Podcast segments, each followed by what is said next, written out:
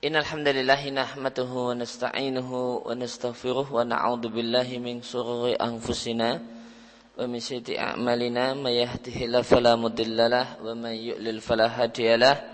وأشهد أن لا إله إلا الله وحده لا شريك له. وأشهد أن محمدا عبد ورسوله صلى الله عليه وعلى آله وصحبه وسلم.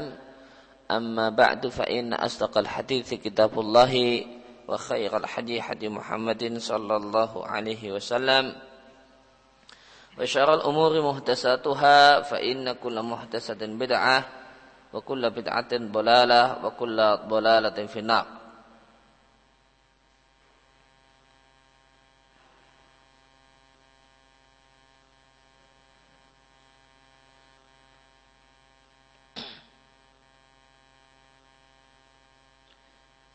Faqala al-muallif hafizahullahu taala jawazus salami bil isyarati li.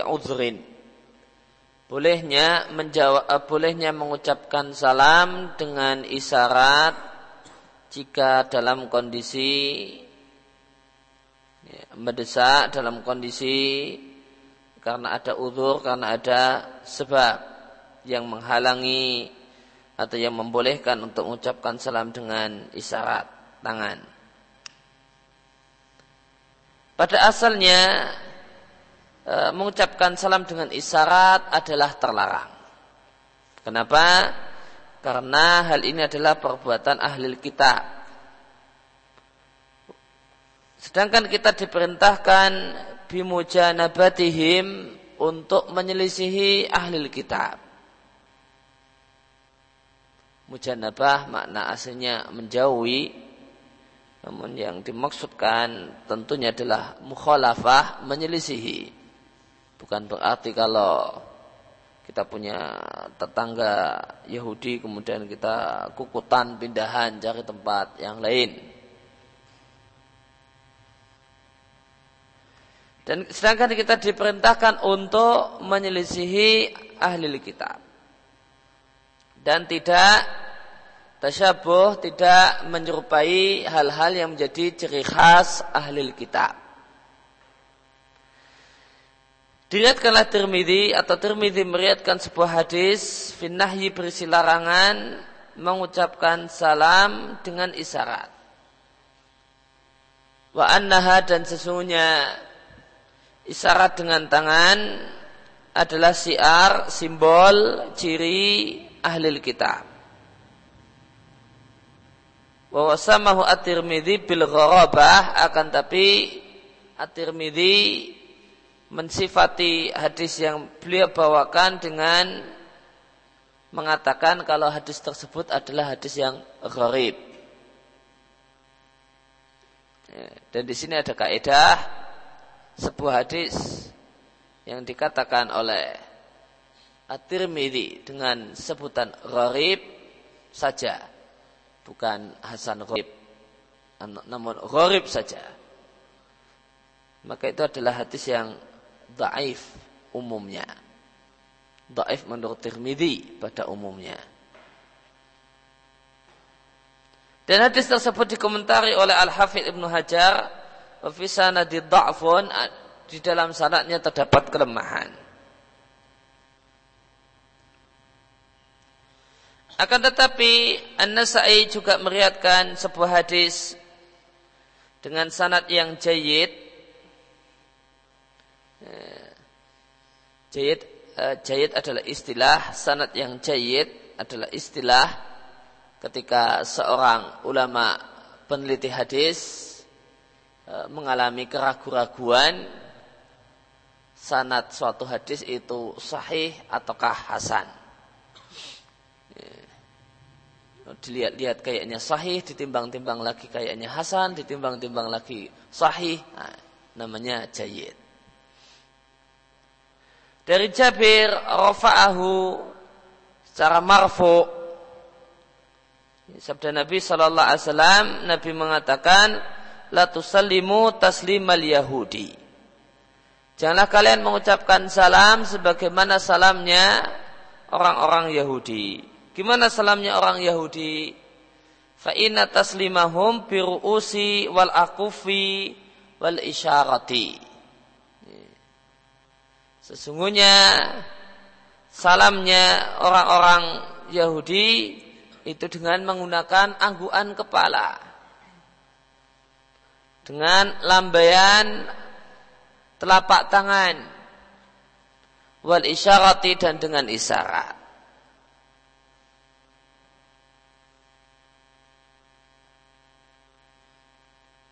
Ya, dikutip dari Fathul Bari. Maka dalam hadis ini terdapat larangan mengucapkan salam dengan menggunakan angguan tangan dengan uh, uh, telapak tangan atau dengan isyarat. Waqat yaridu ala hadal hadis dan boleh jadi uh, dianggap bantahan untuk hadis ini marwathu Asma'u bintu Yazid. Sebuah hadis yang diatkan oleh Asma bintu Yazid annaha qalat beliau mengatakan alwan Nabi sallallahu alaihi wasallam biyadihi Nabi melambaikan tangannya.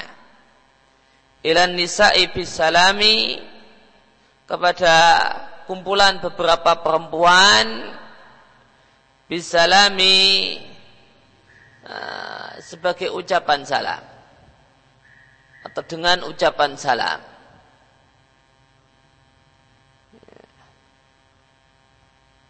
Ini catatan kaki diatkan oleh Tirmidzi dan inilah redaksinya Tirmidzi, Ahmad Ibnu Majah dan Ad-Darimi, Al-Bukhari dan Adabul Mufrad, Al-Albani berkomentar tentang hadis ini di Adabul Mufrad sahih.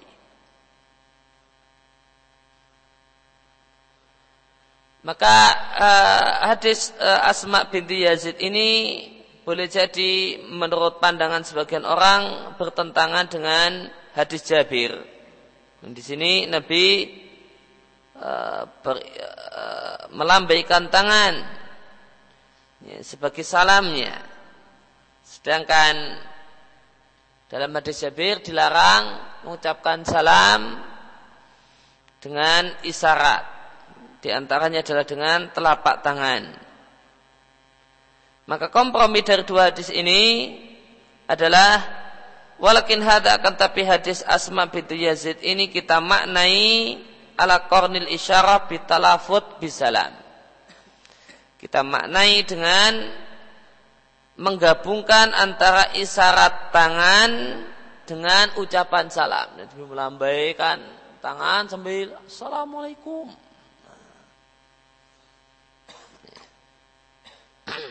Supaya orang uh, yang diberi ucapan salam itu tahu siapa sih yang ucapkan salam.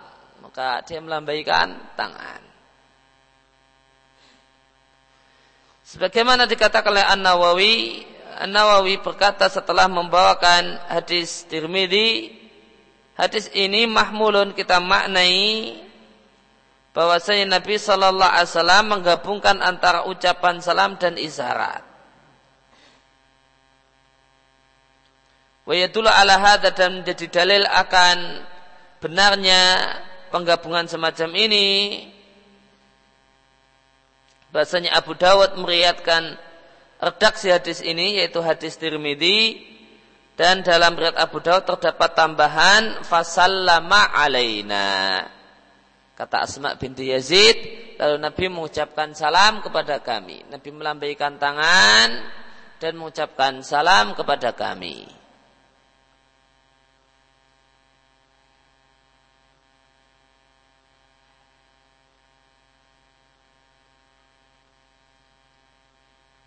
Maka makna hadis ini adalah kata An Nawawi adalah makna hadis Asma binti Yazid ini adalah uh, yang Nabi lakukan adalah menggabungkan antara isyarat dengan ucapan salam.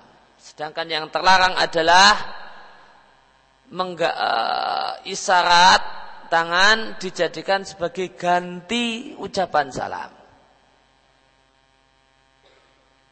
Dan penggabungan semacam ini yang e, dipilih oleh banyak ulama muasirin Nah, penggabungan semacam ini ini yang di, dipilih oleh Syekh Abdul Aziz bin Baz di banyak fatwa beliau ketika ditanya tentang masalah ini. Demikian juga Syekh Muhammad bin Suluthimin di Sarah Riyadus Salihin juga mengatakan hadis Asma binti Yazid ini atau hadis yang semisal dengan hadis Asma binti Yazid ini diberlakukan untuk menggabungkan antara isyarat dan ucapan salam. Dan yang terlarang adalah semata-mata uh, menjadikan isyarat sebagai ucapan salam. Atau dengan bahasa lain, menjadikan isyarat dengan tangan sebagai ganti dari ucapan salam.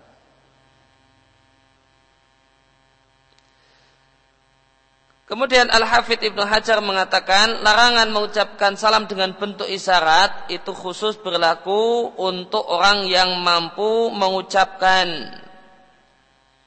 ucapan salam hisan wa syar'an secara realita dan menurut aturan syariat. Maka jika orang itu tidak mampu secara realita maka boleh sebagaimana orang yang tidak mampu secara syariat juga boleh. Fahya maka isyarat tangan sebagai ucapan salam telah disyariatkan bagi orang yang berada dalam kesibukan yang kesibukan tersebut menghalangi dan melarangnya untuk mengucapkan salam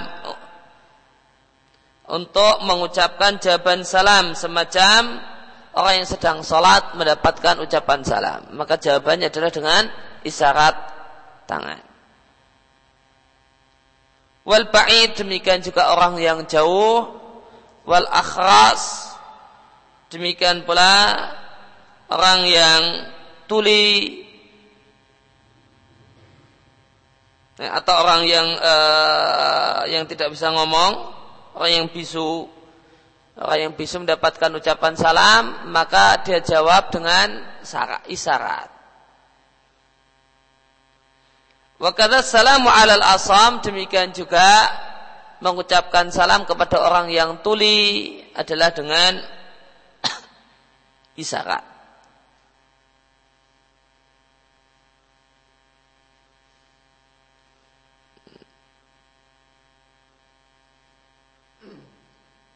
Maka orang yang tidak mampu uh, memberikan salam atau menjawab salam secara realita maka boleh menggunakan isyarat. Contohnya al-akhras orang yang e, bisu, asam orang yang tuli, al-ba'id ini e, adalah orang yang tidak mampu untuk melafatkan salam hissan. Sedangkan yang tidak mampu melafatkan ucapan salam syara'an adalah al-musalli. Orang yang sedang salat dan mendapatkan ucapan salam maka dia menjawab dengan isyarat. Sebagaimana poin berikutnya. Jawazus salam alal musalli wa raddu bil isyarati. Bolehnya mengucapkan salam kepada orang yang sedang salat dan orang yang sedang salat itu menjawab salam dengan isyarat.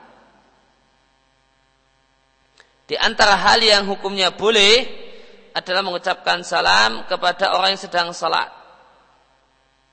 Apa dalilnya? Dalilnya adalah ikrar persetujuan Nabi Shallallahu Alaihi Wasallam terhadap tindakan dan perbuatan para sahabat.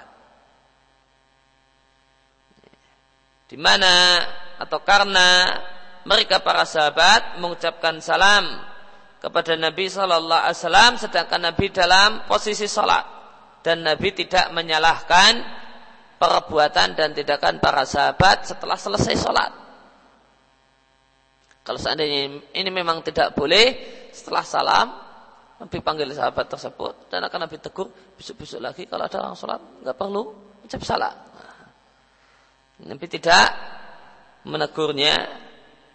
Fadalla maka persetujuan Nabi terhadap perbuatan sahabatnya adalah dalil bolehnya mengucapkan salam kepada orang yang sedang salat.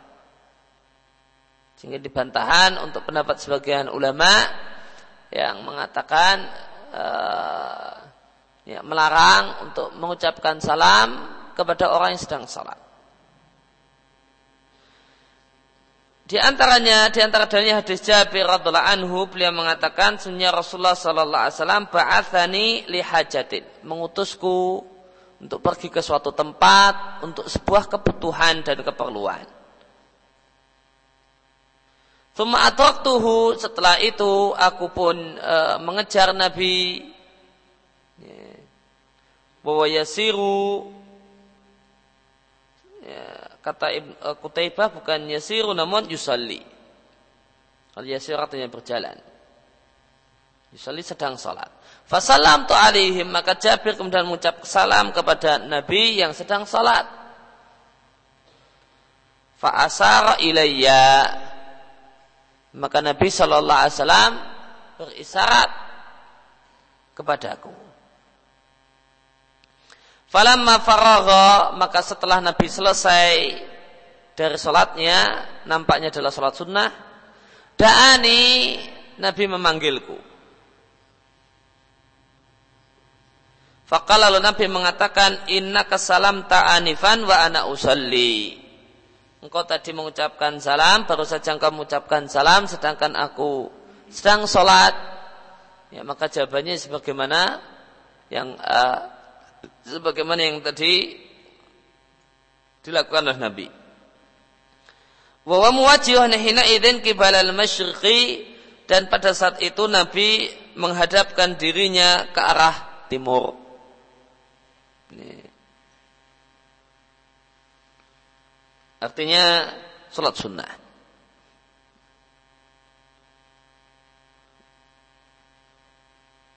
Dikatakan oleh Muslim.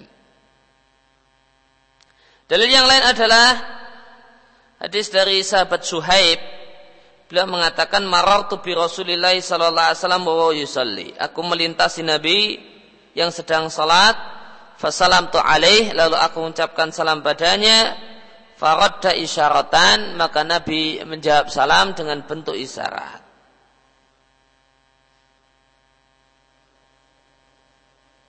Kal perawi mengatakan dan aku tidak mengetahui Suhaib kecuali mengatakan.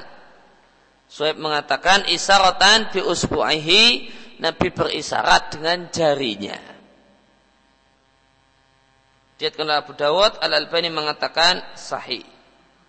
Maka hadis-hadis ini dan yang lainnya dalil bolehnya uh, memberi memberi ucap memberi ucapan salam kepada orang yang sedang salat sedangkan orang yang sedang salat menjawab salam tidak dengan lafaz, tidak dengan kata-kata namun dengan isyarat.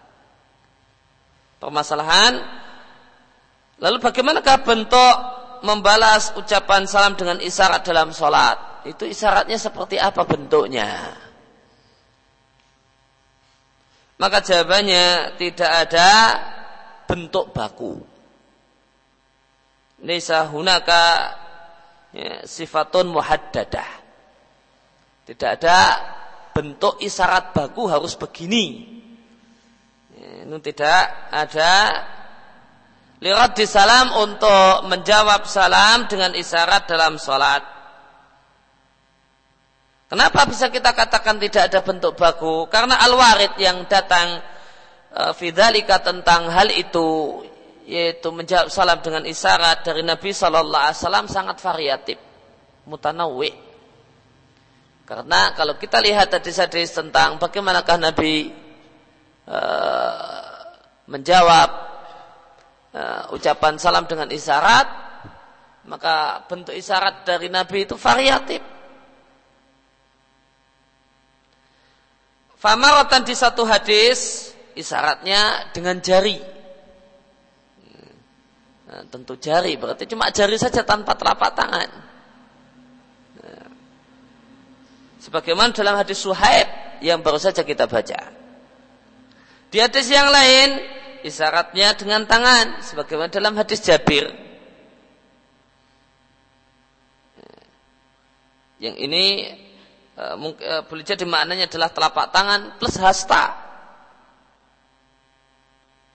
Kemudian wamarotan dan di hadis yang lain jawaban salam Nabi adalah isyarat dengan telapak tangan.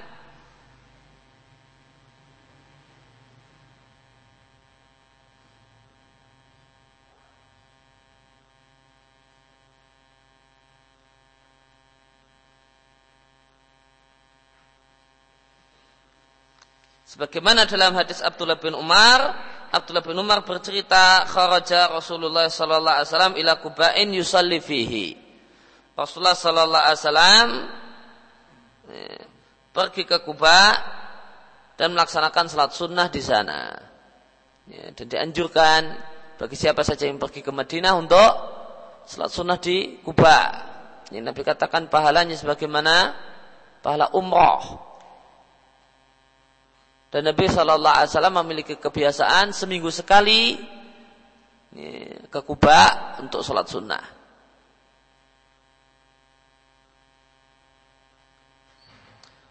Faja'atul eh, ansaru fasallamu alaihi.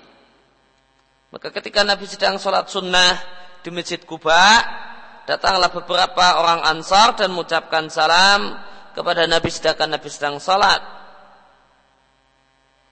Fakultu lil Bilal, kemudian aku bertanya kepada Bilal, bagaimanakah engkau melihat Rasulullah sallallahu alaihi wasallam menjawab salam mereka? Hina kanu yusallimuna alaihi wa yusalli. Pada saat mereka orang-orang Ansar mengucapkan salam kepada Nabi sedangkan Nabi sedang salat.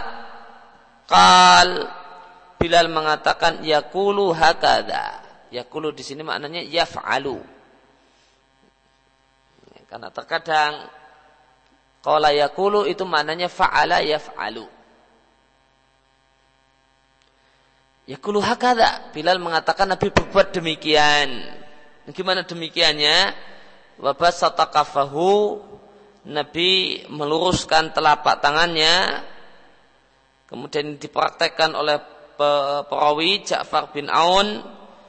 Ja'far bin Aun me melebarkan atau meluruskan telapak tangannya dan dia jadikan bagian bawah telapak tangan itu yang di bawah dan bagian atas telapak tangan itu di atas.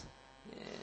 Bukan lebih cuma berisyarat, ya, kurang lebih e, demikian. Ya, cuma ngangkat tangan, telapak tangan ini, ini bagian atas di atas, yang bawah di bawah.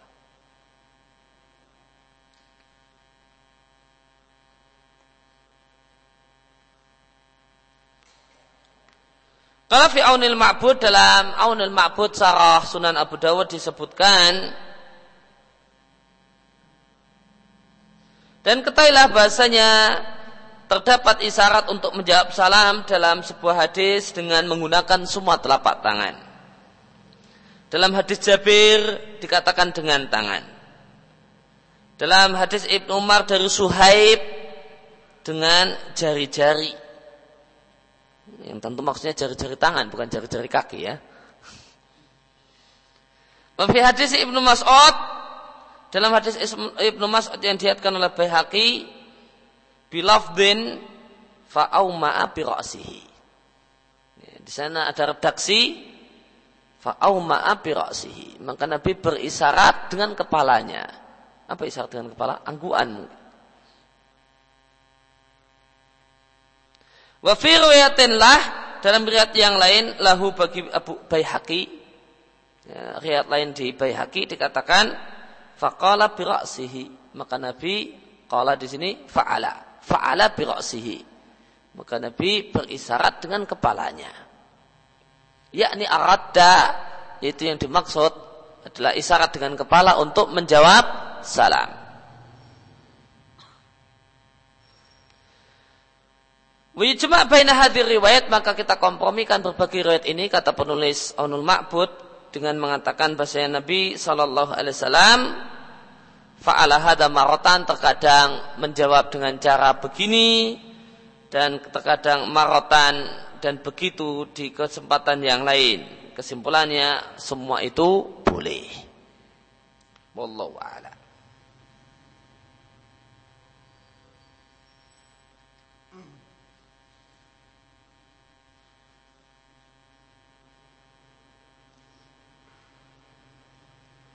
Maka di uh, kutipan dari perkataan uh, perkataan penulis Aunul Ma'bud ini menjadi penjelasan tambahan untuk hadis Jabir yang tadi kita baca larangan mengucapkan salam dengan isyarat kepala. Maka jika dalam posisi uh, sholat nah, ini boleh menjawab salam dengan isyarat dengan isyarat kepala dengan angguan kepala.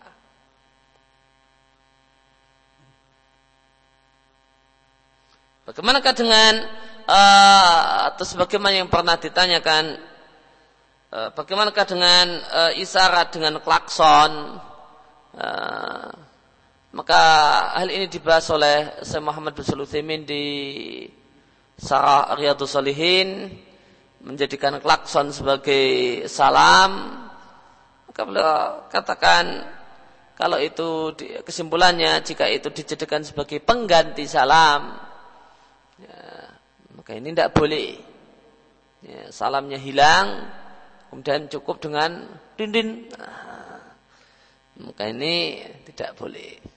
Dan jika uh, jika klakson itu adalah tujuannya adalah untuk supaya orang yang diklakson itu noleh, kemudian mencari siapa dari manakah asal bunyi klakson tadi, setelah dia noleh kemudian kita beri ucapan salam, maka hukumnya boleh.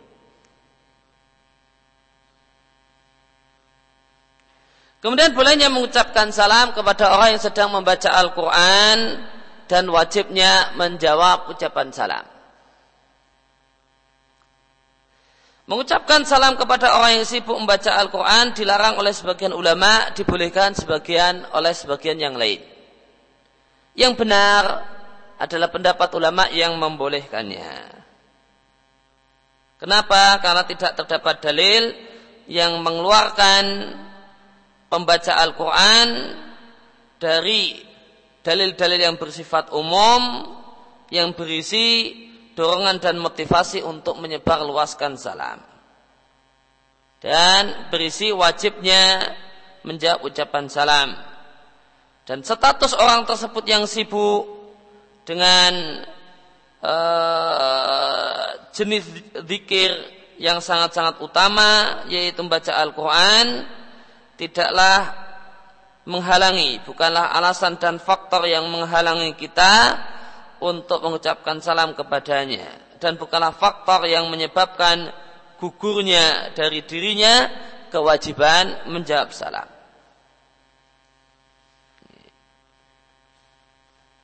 Ada fatwa dari Lajnah Daimah Firadiyah ketika beliau beliau menjawab salah satu pertanyaan berkaitan tentang hal ini.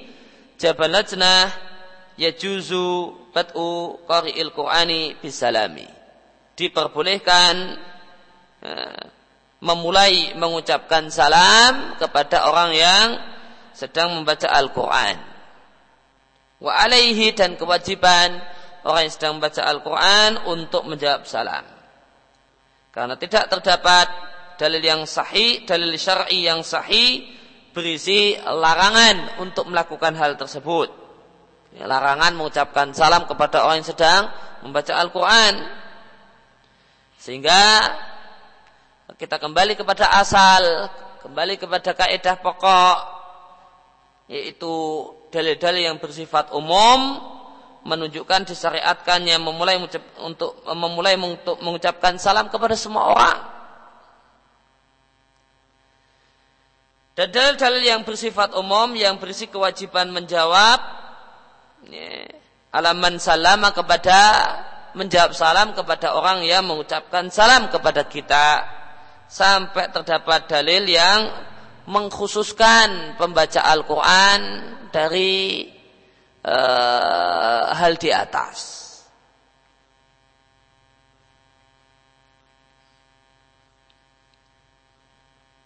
Maka yang benar karena tidak terdapat dalil yang mengecualikan pembaca Al-Quran maka pembaca Al-Quran boleh uh, diberi salam dan wajib untuk menjawab salam. Jadi antara ulama yang membolehkan uh, memberikan ucapan salam kepada uh, orang yang sedang baca Al-Quran dan dia berkewajiban untuk menjawabnya adalah An-Nawawi sebagaimana di Atibian fi adab hamalatil Quran. Kemudian karahiyatus salam alal mutakhalli makrohnya mengucapkan salam kepada orang yang sedang buang hajat. Dalil tentang masalahnya adalah hadis yang diatkan oleh Ibnu Umar radhiallahu anhuma. Ada seorang yang melewati lewat dan ketika itu Rasulullah sallallahu alaihi wasallam sedang kencing lalu orang yang lewat tadi mengucapkan salam falam yarudda alaihi lalu Nabi tidak menjawab ucapan salamnya. Diatkan oleh Muslim.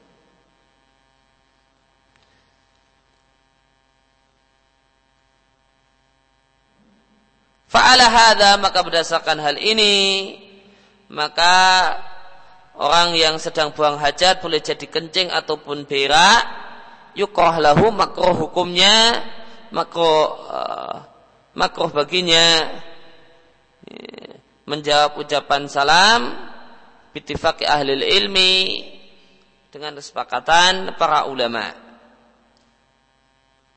Ya, kesepakatan para ulama ini disampaikan oleh Nawawi di Sarah Muslim.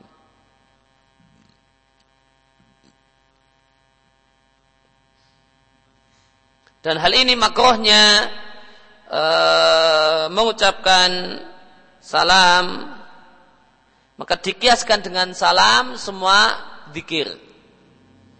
Ya, di, dikiaskan dengan salam uh, semua bentuk zikir. Maka uh, makroh bagi orang yang dalam posisi buang hajat untuk mengucapkan menyebut-nyebut lafaz-lafaz zikir.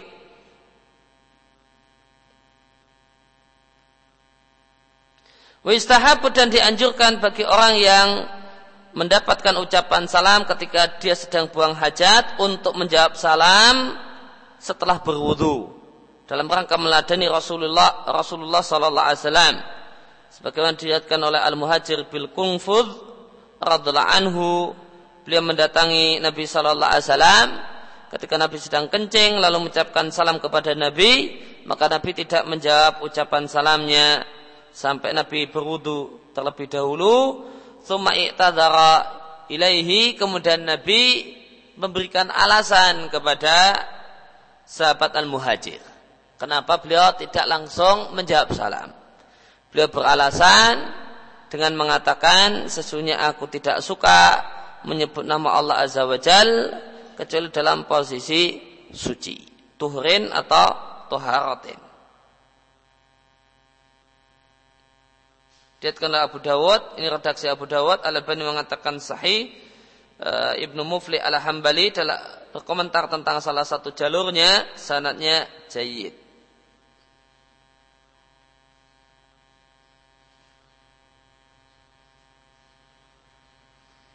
Ya, maka hadis ini uh, menunjukkan adab ketika uh, di antara adab adalah ketika kita tidak bisa memberikan ucapan salam karena satu sebab. Kita tidak menjawab salam boleh jadi orang tersebut tidak tahu keadaan kita atau belum tahu adab tentang masalah ini maka kita memberikan penjelasan kepadanya oh maaf tadi uh, saya nggak langsung jawab salam karena saya sedang demikian atau uh, atau saya sedang di kamar mandi uh, sehingga orang tersebut tidak uh, memberikan prasangka-prasangka yang tidak-tidak.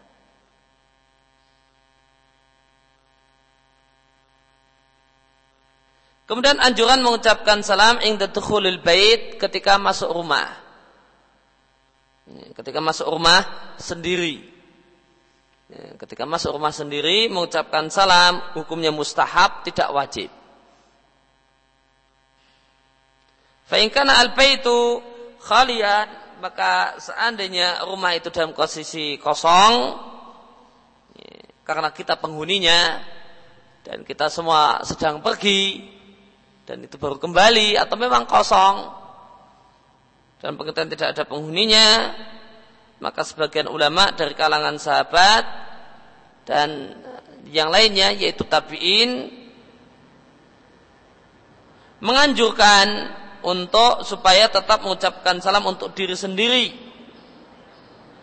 Meskipun rumah dalam posisi kosong kamar dalam posisi kosong dari Abdullah bin Umar radhiallahu anhuma beliau mengatakan idza taqala al-baita ghairal maskuni jika seorang itu masuk rumah yang tidak ada penghuninya falyakul hendaklah dia mengucapkan assalamu alaina wa ala ibadillahi salihin.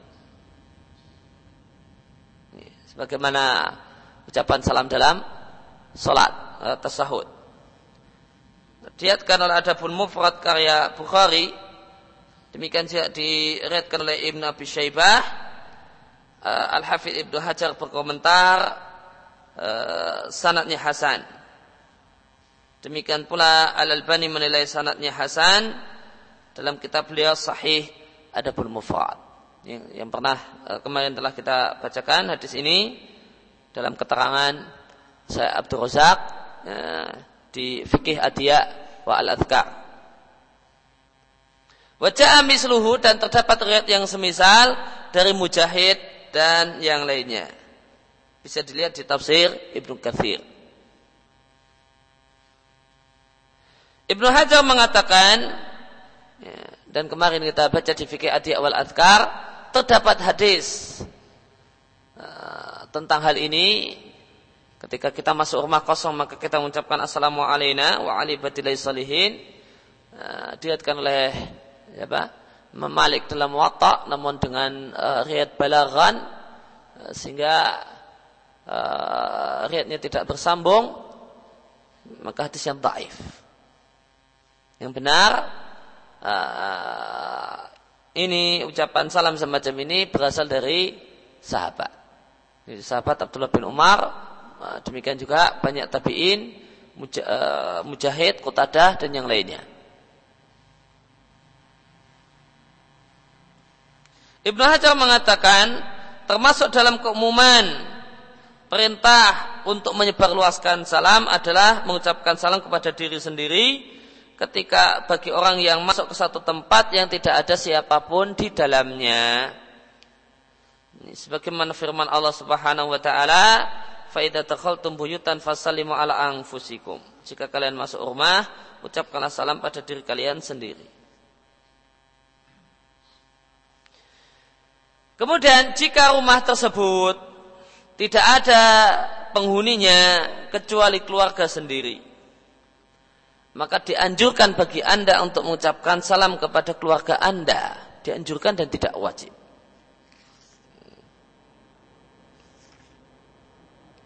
Dari Abu Zubair, beliau mendengar Jabir mengatakan, "Idza takhalta ala ahlika fasalim alaihim tahiyatan min indillahi mubarakatan tayyibah.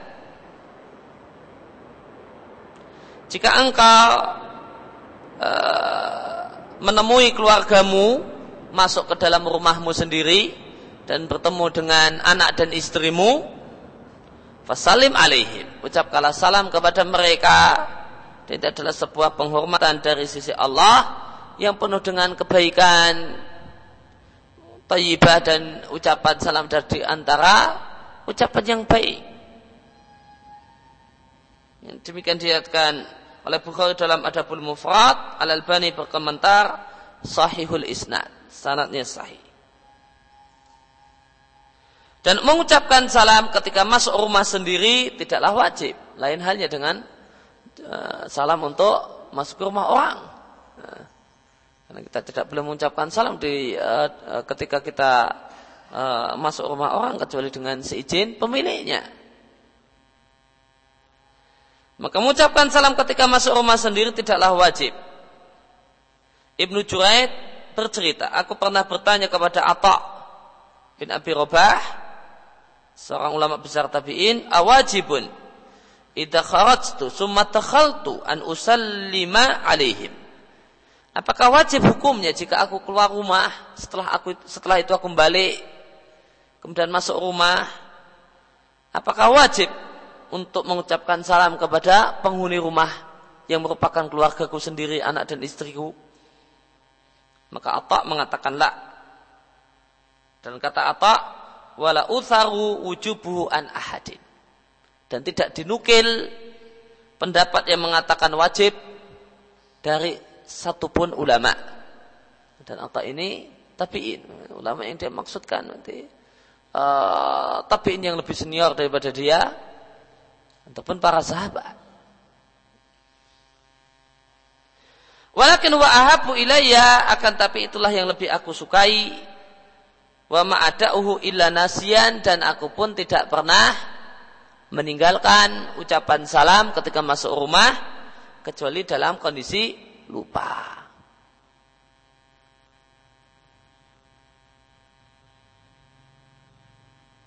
Akan tapi tidak sepatutnya seorang muslim untuk yan anhu menjauhinya, menjauhi amalan ini setelah dia mengetahui keutamaannya.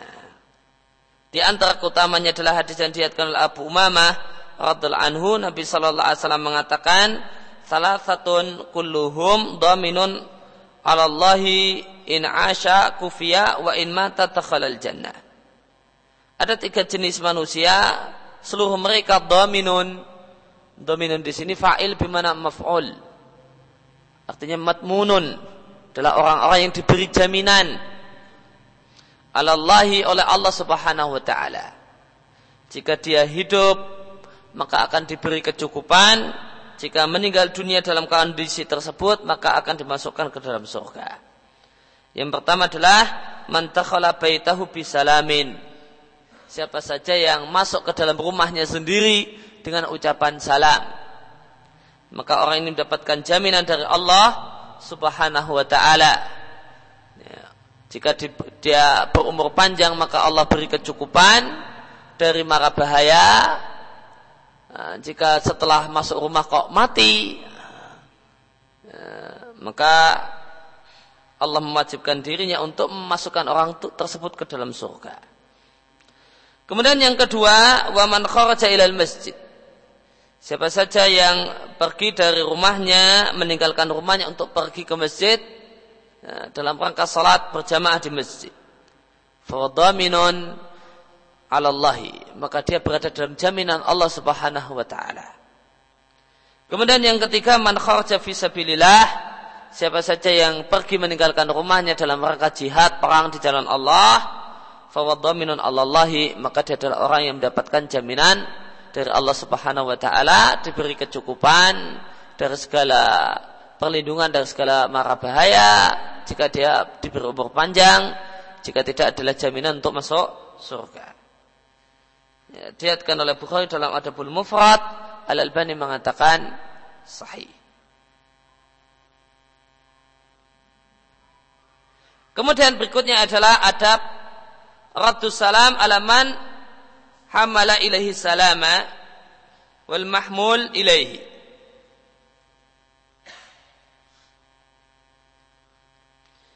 menjawab salam kepada orang yang menjadi pembawa salam kepada kita dan orang yang mengirimkan salam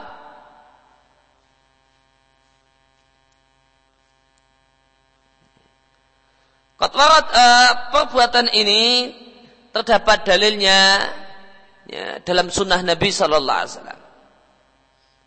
Ada seseorang menjumpai Nabi Sallallahu Alaihi Wasallam lalu mengatakan Inna abi yakra'uka as-salama. Sesungguhnya bapakku berkirim salam untukmu. Ya, kalau bahasa di masa Nabi bahasanya pakai qara'a yakra'.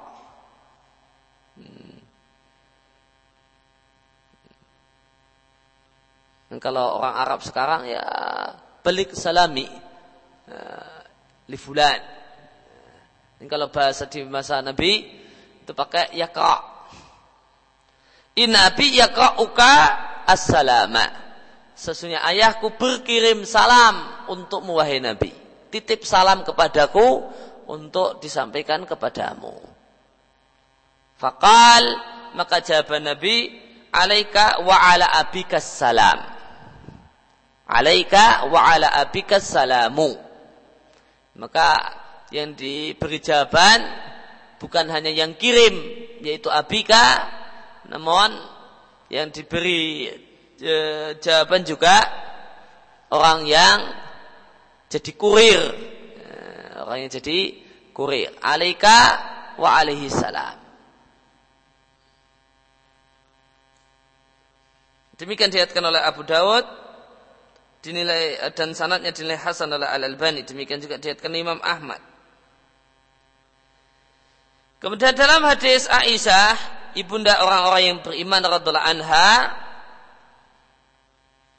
Aisyah mengatakan, Sunnah Nabi Shallallahu Alaihi Wasallam berkata kepadanya, Inna Jibrila yakra'u alaika salama. Sesungguhnya Jibril titip salam untukmu.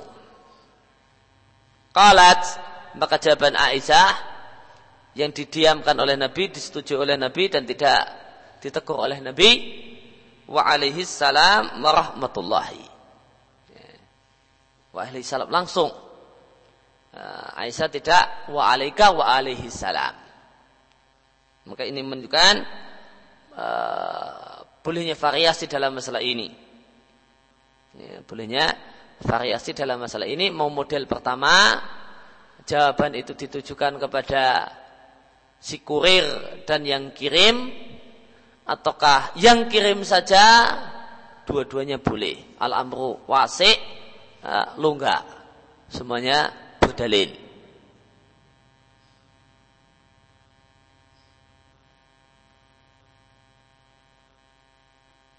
Dalam hadis tentang Jibril berkirim salam kepada Khadijah. Eh, Jibril pernah kirim salam untuk Aisyah, pernah juga kirim salam untuk Khadijah. Al-Hafidh Ibnu Hajar menceritakan bahasanya Khadijah tatkala Nabi menyampaikan pada Khadijah ya, ya.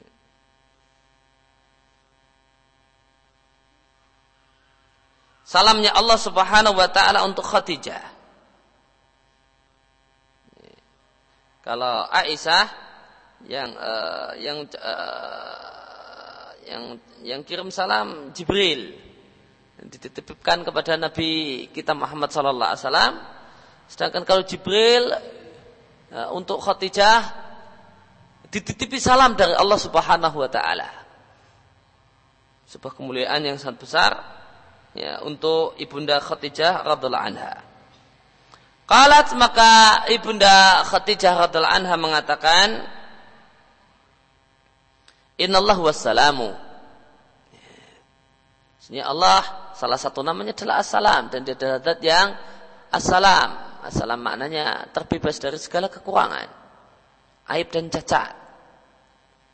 Wa minhus salamu dan datang dari Allah lah keselamatan. Segala bentuk keselamatan berasal dari Allah. Maka Khadijah tidak mengucapkan Allahi salam. Nah, oleh karena itu jawaban Khadijah wa alaika wa ala Jibril salam.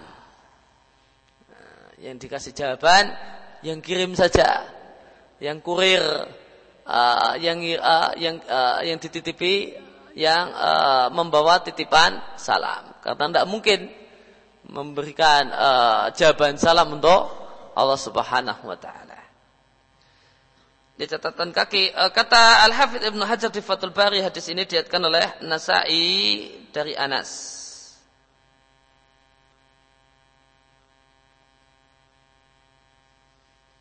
Kesimpulan dari beberapa hadis yang telah eh, kita baca tadi bahasanya menjawab salam atau memberikan jawaban salam untuk si pembawa titipan salam laisa biwajib, tidak wajib. Tidak wajib untuk mengatakan alaika.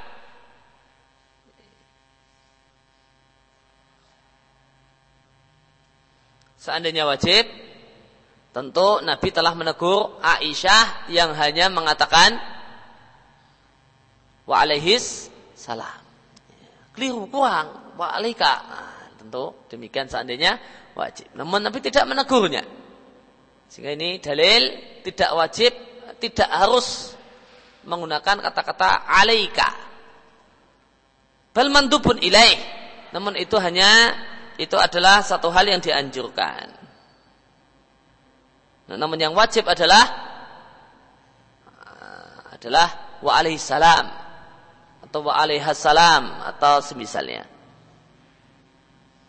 Atau kalau tadi wa ala abika salam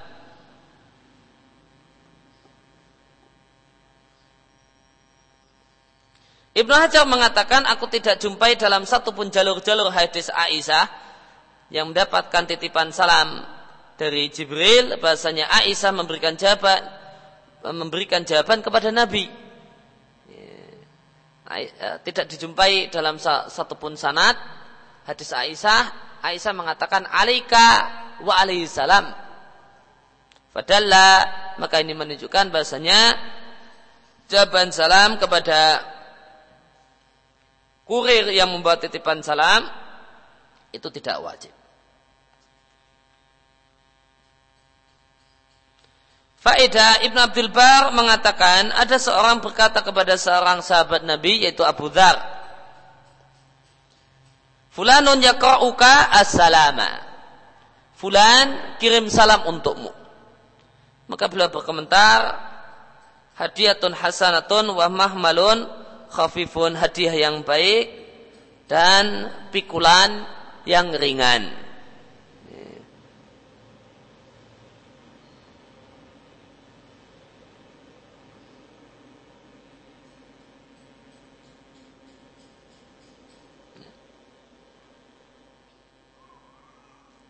Dan berkaitan maka orang yang eh, berkaitan dengan masalah titip menitip salam maka dijelaskan oleh Sayyid Nuthimin di Sarah Riyadus Salihin bahwasanya demikian juga dijelaskan oleh Ibn Taimin di Mandumah Usul Fiqh wa Qawaiduh bahwasanya orang yang uh, mendapatkan titipan salam dan mengiyakan wajib untuk uh, menyampaikannya karena dia mendapatkan amanah.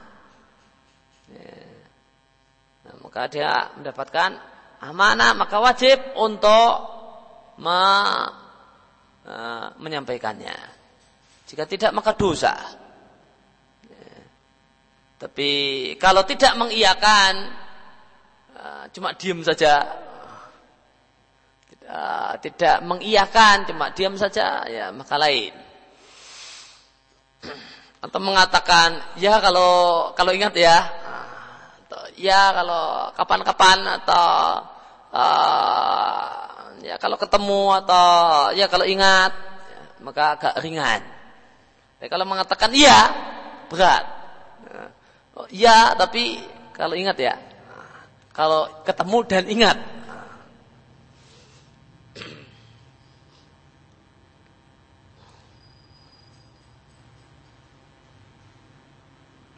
Oleh karena itu kemudian uh, Zain juga membahas uh, gimana hukum titip salam membebani orang lain dengan titipan salam.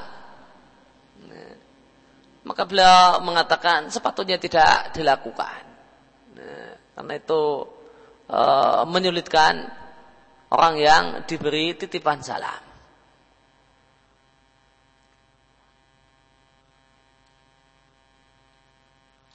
Dan beliau ngasih solusi jika dia adalah seorang uh, yang uh, ya, seorang alim atau semisalnya maka hendaklah dia katakan uh, sampaikan salamku kepada siapa saja yang bertanya tentang diriku.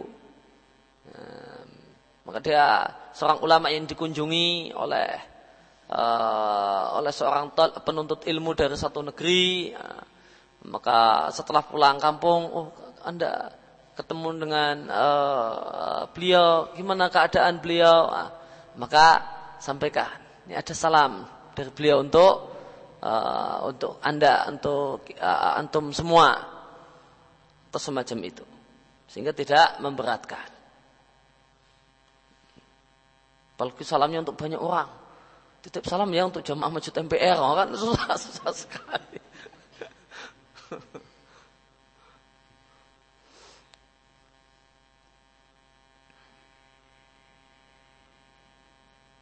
Kemudian takdimu tahiyatul masjid ala salam alaman bil masjidi. Ketika kita masuk masjid, maka manakah yang didahulukan? Tahiyatul masjid ataukah mengucapkan salam kepada orang yang ada di dalam masjid? Maka jawabannya mendahulukan salat tahiyatul masjid ala salam daripada mengucapkan salam kepada orang yang ada di masjid. Maka orang yang masuk masjid dianjurkan untuk mendahulukan mengutamakan tahiyatul masjid sebelum tahiyah sebelum penghormatan yaitu ucapan salam kepada orang yang di dalam masjid. Maka di sini terdapat faedah bahwasanya dianjurkan untuk masuk salam, untuk mengucapkan salam ketika masuk masjid sebagaimana dianjurkan untuk atau diperintahkan untuk mengucapkan salam ketika masuk rumah. Kata sebagian orang beranggapan tidak ada ucapan salam untuk masuk masjid. Banyak orang beranggapan tidak ada ucapan salam untuk masuk masjid. Masjid termasuk dalam bait, termasuk dalam buyut. Nah, maka tetap ada uh, anjuran atau perintah untuk mengucapkan salam ketika masuk masjid. Dalam hadis al-musi eh, orang yang jelek salatnya adalah dalil untuk hal ini, yaitu tahiyatul masjid dulu baru mengucapkan salam. Dari Abu Hurairah radhiallahu anhu Nabi sallallahu alaihi wasallam dakhala al-masjid masuk masjid. Setelah Nabi berada dalam masjid, dakhala rajulun fa Masuklah seseorang lalu dia mengerjakan salat. Ya, sebagian ulama mengatakan salat orang ini salat wajib, Nah, sebagian lagi ulama mengatakan sholat yang dia, dia kerjakan adalah sholat sunnah. Hmm. Dan yang tepat, uh, ya, pendapat yang paling kuat, sholat yang dikerjakan orang ini adalah sholat sunnah. Fatakala rajulun fasalla, maka orang tersebut masuk masjid dan sholat sunnah. Ya. Kemungkinan besar sholat sunnah tahiyatul masjid. Thumma ja'a, setelah dia selesai sholat, maka kemudian dia, dia mendatangi Nabi, fasalama ala Nabi, kemudian mengucapkan salam kepada Nabi. Lalu Nabi pun menjawab ucapan salamnya. Lalu Nabi mengatakan irji fasali fa inna kalam tusalli. Kembalilah kerjakan salat sehingga engkau tadi belum lah salat. Demikian kejadian ini berulang sampai tiga kali. Maka di sini jadikan dalil tahiyatul masjid dulu baru uh, mengucapkan salam kepada orang yang di dalam masjid. Ibnu Qayyim Al-Jauziyah, Ibnu Qayyim Al-Jauziyah mengatakan di antara keteladanan Nabi sallallahu alaihi wasallam adalah orang yang masuk masjid adalah dia memulai dengan dua rakaat tahiyatul masjid. Sebagian ulama menjelaskan tahiyatul masjid itu maknanya adalah uh, uh, maknanya adalah membuang mudhaf. Karena yang dimaksud adalah tahiyat rabbil masjid. Penghormatan kepada pemilik masjid yaitu Allah Subhanahu wa taala. setelah Nabi um, mengajarkan untuk sholat tahiyatul masjid terlebih dahulu kemudian datang dan mengucapkan salam kepada orang-orang yang ada dalam masjid. Sehingga tahiyatul masjid itu lebih dulu sebelum ucapan penghormatan atau tahiyah kepada orang-orang yang ada di dalamnya. Karena tahiyatul masjid adalah haknya Allah, sedangkan ucapan salam kepada makhluk adalah hak makhluk. Dan hak Allah dalam semisal ini ahakku bitakdim lebih lebih berhak untuk didahulukan. Lebih berhak untuk didahulukan. Dan di sini Ibnu Qayyim mengatakan fi mithli dalam semisal ini. Kenapa? Karena dalam uh, kondisi yang lain belum jadi hak manusia lebih didahulukan daripada hak Allah.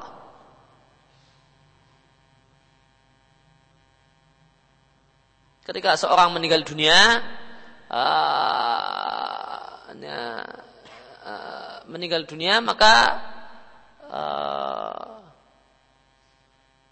dia punya utang maka maka harta warisan itu lebih diutamakan nomor satu adalah untuk bayar utang terlebih dahulu daripada utang kepada Allah misalnya uh, apa fidyah uh, uh, ya, ya, fidyah untuk ya, untuk bayar fidyah atau fidyah puasa misalnya. Maka lebih didahulukan hak manusia. Maka Ibnu Qayyim mengatakan di sini fimis lihada dalam kondisi dalam kasus semisal ini. Artinya ini tidak ini tidak bersifat umum dalam semua kasus. Di sebagian kasus hak manusia yang lebih didahulukan.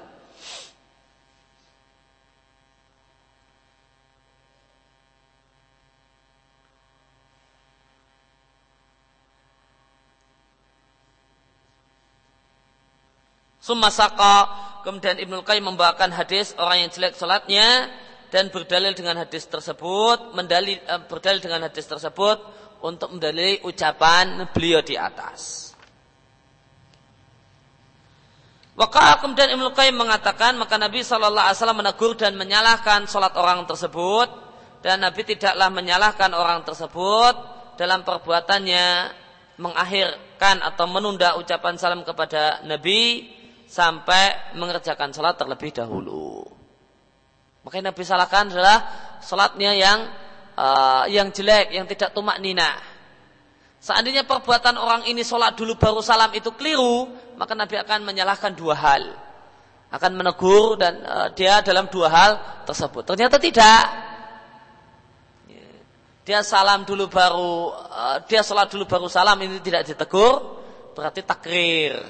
Di sini ada Eh, persetujuan Nabi Shallallahu Alaihi terhadap perbuatan sahabat ini yang sholat dulu baru mengucapkan salam.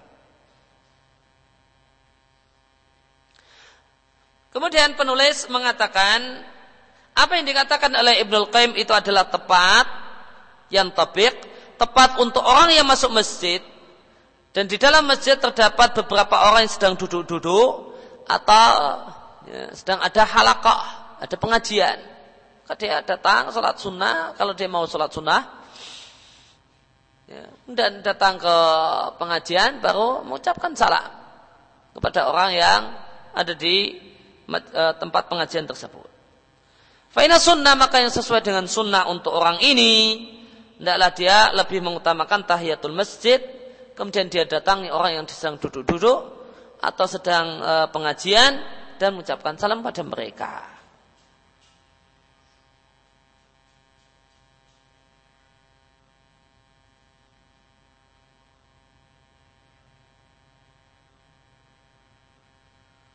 Amma idza dakhala al-masjid, adapun orang yang masuk masjid, waqad sabaqahu musalluna fi saffi. Dan dia telah didahului oleh orang-orang yang mengerjakan salat uh, fi saffi uh, di saf. Fa inna yusallim alaihim wa yusalli tahiyatul masjid. Yeah.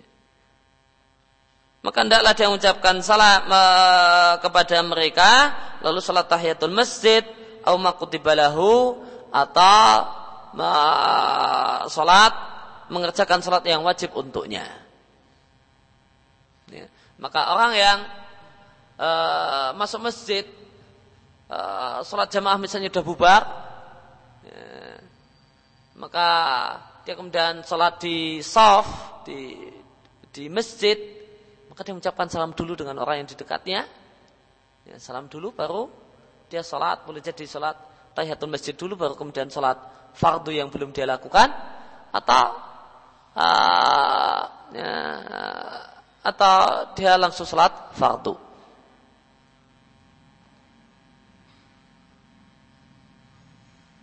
Demikian juga mungkin kita katakan salam dulu baru sholat ketika orang datang telat dan uh, dan manusia sudah bertata dalam barisan sholat sudah berada di barisan sholat, nunggu imam takbiratul ihram, kemudian kita datang. Ya. Maka kita mengucapkan salam kepada orang yang ada di samping kita, ya, terlebih dahulu baru sholat. Kemudian karahatus karahiyatus salam hala khutbatul jumu'ah, maka hukumnya mengucapkan salam pada saat ada khutbah Jumat. Al asal yaitu dalil dalam masalah ini adalah hadis Abu Hurairah Sehingga Rasulullah Sallallahu Alaihi Wasallam mengatakan, jika engkau berkata pada kawanmu pada hari Jumat, ansib uh, diamlah, sedangkan imam sedang berkhutbah, fakat lagauta maka sia-sialah, percumalah ibadah Jumatmu. Tidak ada pahalanya. Diatkan oleh Bukhari. Padahal yang dilakukan oleh orang ini apa? Amar ma'ruf nahi mungkar. Ada orang ribut, khatib sedang khutbah malah ngobrol sendiri. Maka kita menegur dan kita menegur dengan mengatakan diam. Maka yang menegur yang melakukan amar ma'ruf nahi mungkar ini kata Nabi la Ya, pahala salat Jumatmu hilang. Padahal amar ma'ruf nahi mungkar. Apa amar ma'ruf nahi mungkar? Kewajiban Ya. Maka dikiaskan dengan amar ma'ruf nahi munkar, ucapan salam. Wa ala hadha maka berdasarkan hal ini maka tidak disyariatkan mengucapkan salam pada saat uh, sedang ada khutbah kita masuk masjid dan ada khutbah maka tidak perlu mengucapkan salam kepada orang yang ada di dalam masjid. Ini istisna untuk adab yang sebelumnya, poin sebelumnya.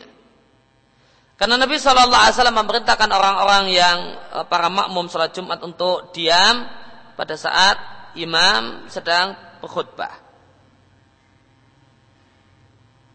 Maka poin ini adalah makruh hukumnya mengucapkan salam kepada orang yang sedang para jamaah orang yang ada di dalam masjid yang sedang mendengarkan khutbah. Eh, bagaimanakah kalau seandainya kita berposisi sebagai orang di dalam masjid dan mendapatkan ucapan salam. Orang yang datang telat itu mengucapkan salam. Maka ini di masalah. Masalah.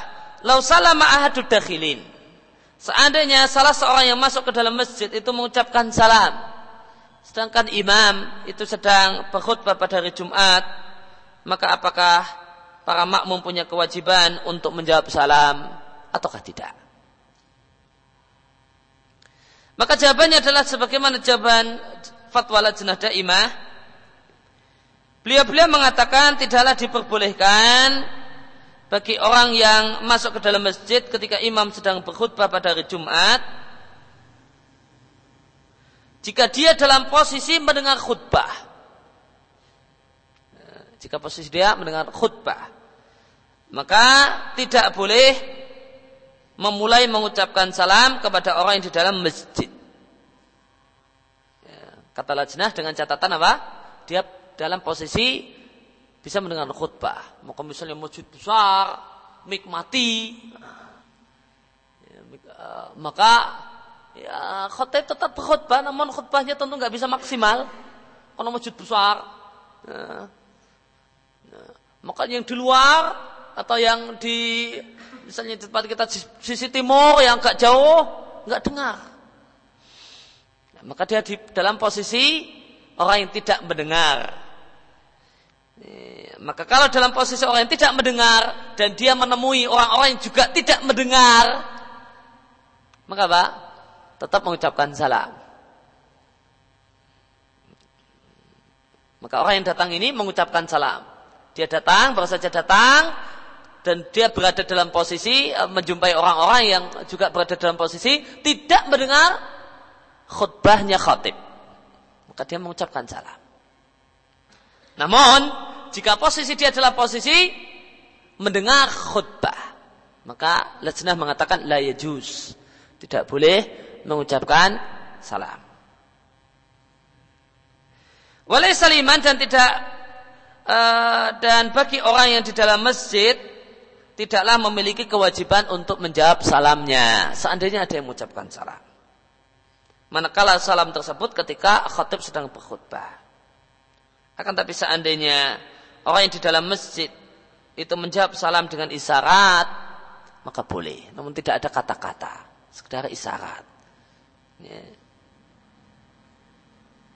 Maka ini contoh dari orang yang tidak bisa menjawab salam syar'an Tadi kita contohkan orang yang tidak bisa menjawab syar'an kemudian menjawab dengan isyarat adalah orang yang sedang sholat. Maka di sini ada contoh yang kedua selain orang yang sedang sholat adalah orang yang sedang mendengarkan khutbah Jumat.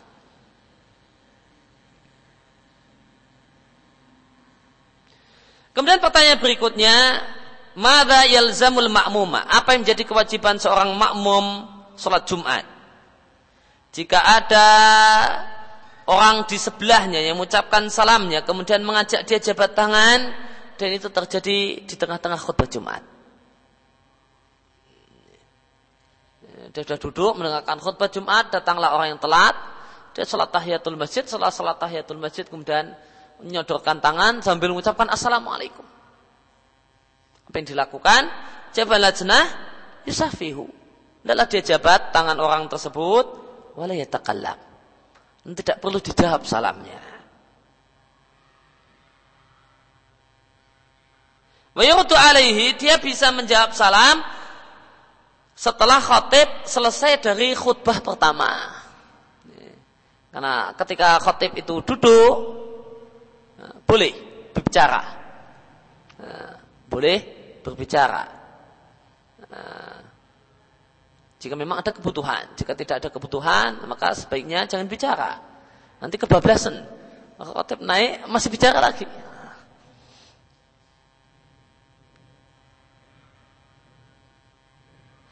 Wa in maka jika dia mengucapkan salam sedangkan khatib sedang berkhutbah khutbah yang kedua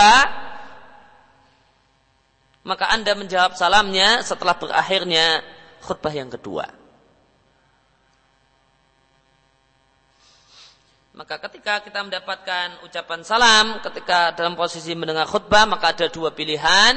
Pertama kita jawab dengan isyarat. Yang kedua, jawabnya nanti ditunda. Ya, dan diingat-ingat jangan uh, jangan sampai lupa. Ini, ya, ini risiko kalau ditunda. Nah, kalau nggak mau risiko ya tadi di fatwa lajnah sebelumnya ya, dijawab dengan isyarat sudah cukup. Kemudian at-tarhib salam qabla kalam Motivasi untuk mengucapkan salam sebelum berbicara. Maka yang menjadi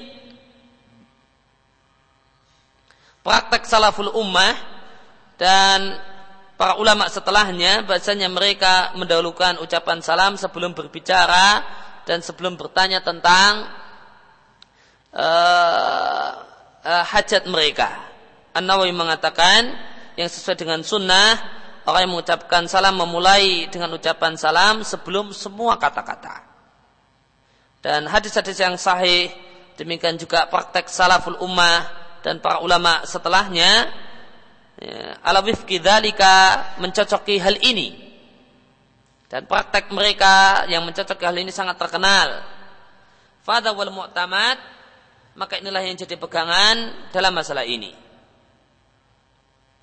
Adapun hadis yang uh, kami jumpai riwayatnya dalam kitab Tirmidzi dari Jabir radhiyallahu anhu Rasulullah sallallahu alaihi wasallam mengatakan assalamu qablal kalam maka komentar An-Nawawi hadisnya adalah dhaif.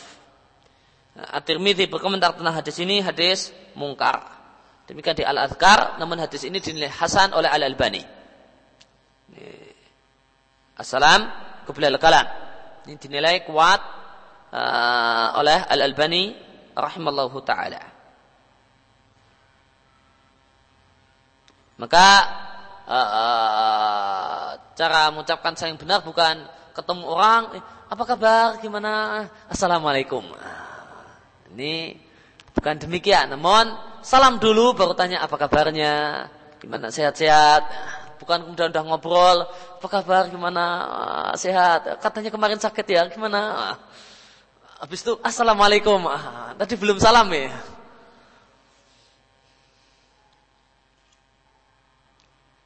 Kemudian ucapan salam kepada ahli bid'ah dan tukang maksiat dan ahli bid'ah.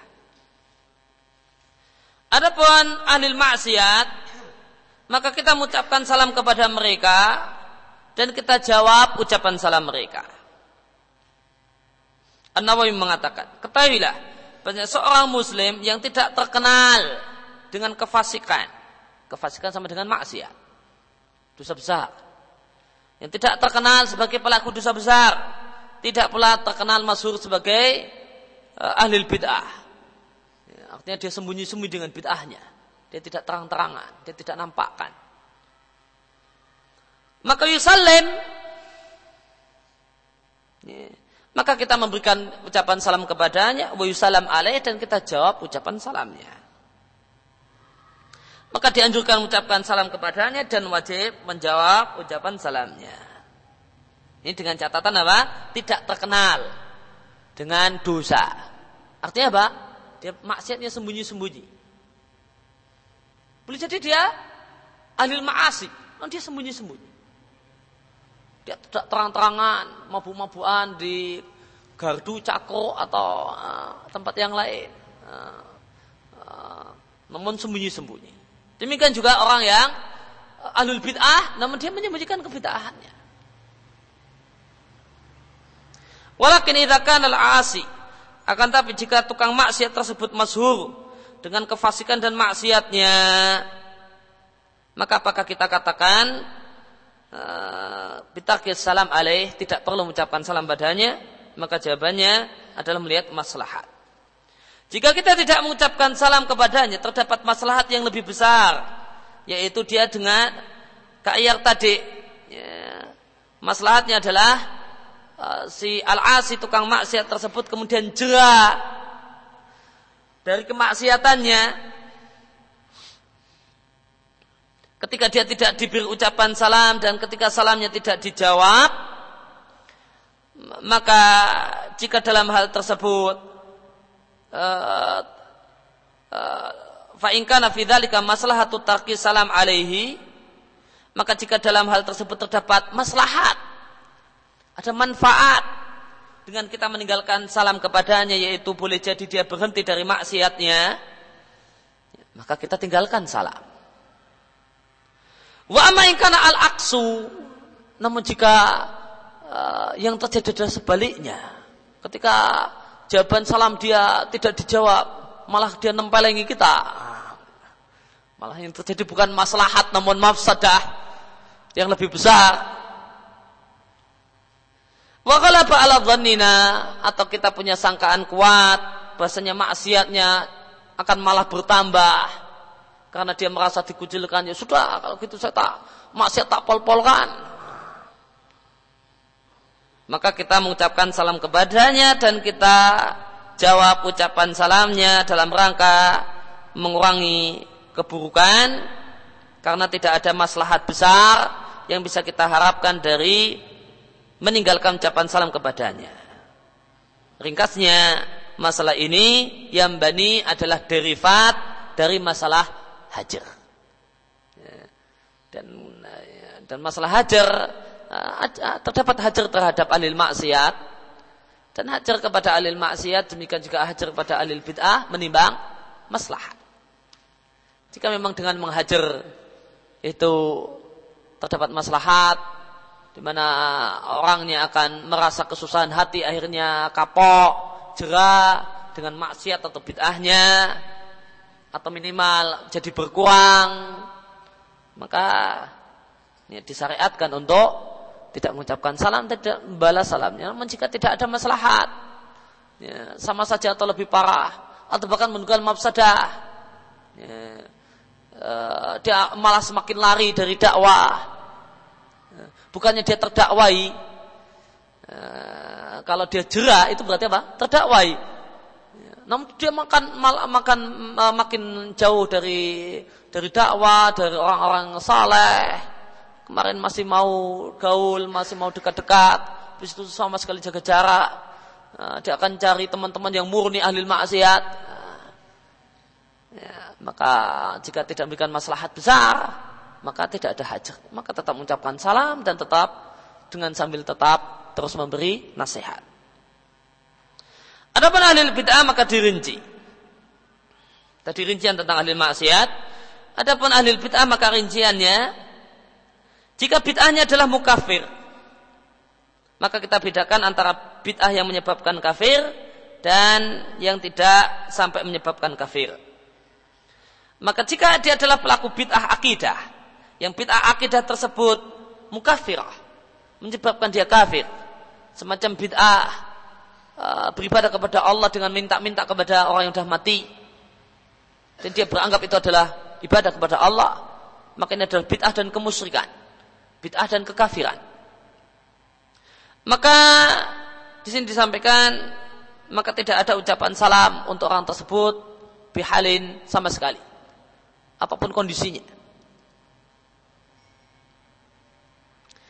Sedangkan pelaku bid'ah yang tidak mukafirah, maka berlaku padanya ketentuan untuk tukang maksiat sebagaimana telah lewat rinciannya. Dan akan kami bawakan perkataan Ibnu Thimin yang menjelaskan tentang masalah hukum menghajar ahli bid'ah. Dan perkataan beliau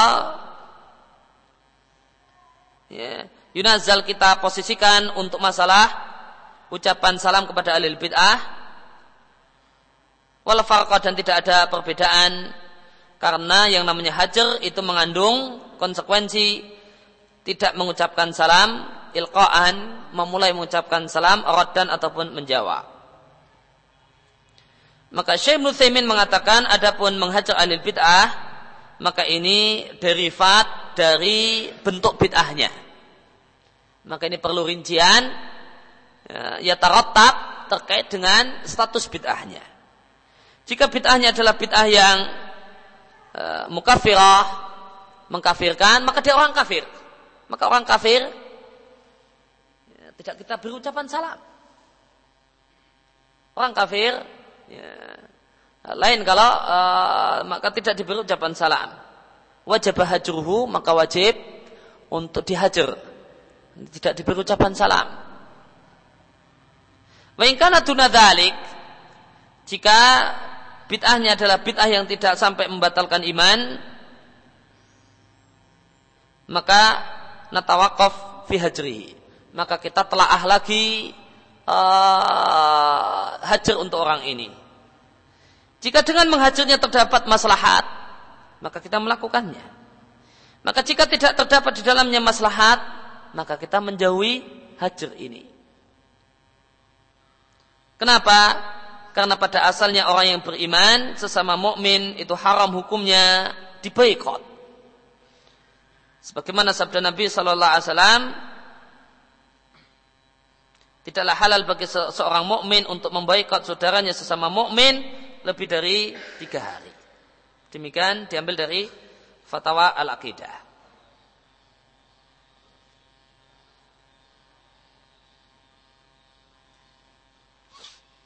Maka Ibnu Thaimin membagi antara hajar untuk uh, pelaku bid'ah yang membatalkan iman dengan yang tidak membatalkan iman. Kalau bid'ahnya adalah bid'ah yang membatalkan iman, maka hajar apa pun kondisinya, manfaat ataupun tidak manfaat. Demikian pendapat beliau. Uh, dan mullah alam uh, yang tepat masalah ini juga dirinci. Sebagaimana bid'ah yang tidak membatalkan iman. Kalau bid'ah yang membatalkan membatalkan iman kalau menurut Saimin apa pun kondisinya mau ada maslahat ataupun tidak pokoknya hajar. Bihalin apa pun kondisinya. Nah, ini uh, wallah taala alam ini nampaknya kurang tepat. Yang lebih tepat dalam masalah ini juga dirinci. Karena hajar itu bukan hanya ucapan salam. Ya, kalau dia memang bid'ahnya adalah bid'ah yang membatalkan iman, maka kalau masalah mengucapkan salam maka kita tidak mengucapkan salam padanya. Namun bagaimana dengan uh, dengan uh, dengan hajar bentuk lain? Ya, tegur sapa atau yang lain? Uh, ya, kalau saya muslimin bihalin. Kalau itu bid'ah yang membatalkan iman, maka apa pun kondisinya hajar, tidak ada salam, tidak ada tegur sapa dan yang lainnya. Namun yang tepat uh, adalah dirinci.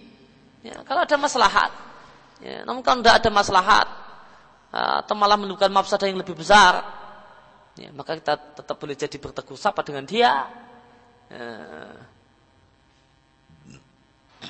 dan kita berusaha untuk uh, mendakwainya jika memang memiliki ilmu untuk bisa mendakwainya dan punya argumen untuk bisa mendakwainya.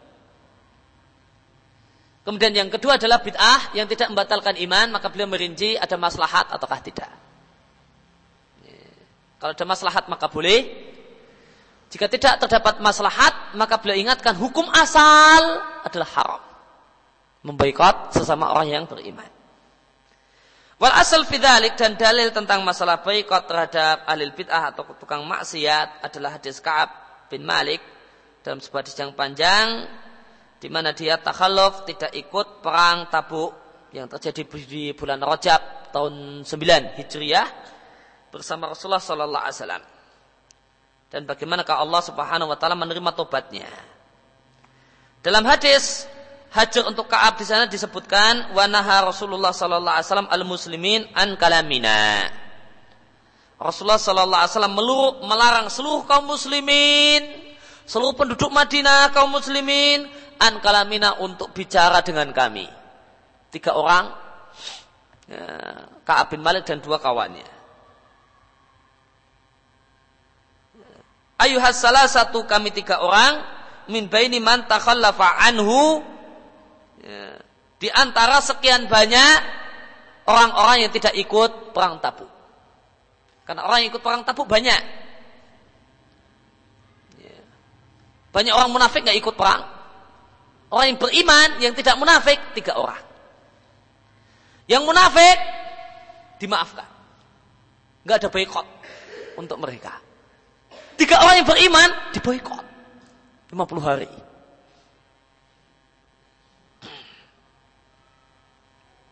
Kenapa?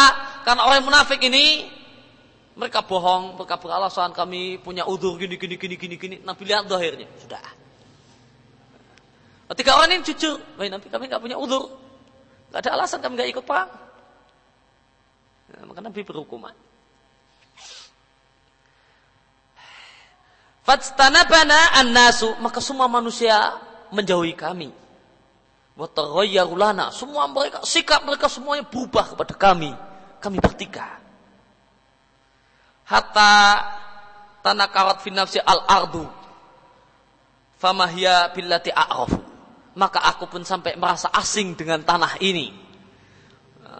Sampai-sampai tanah ini, tempat ini tidak sebagaimana yang aku kenal.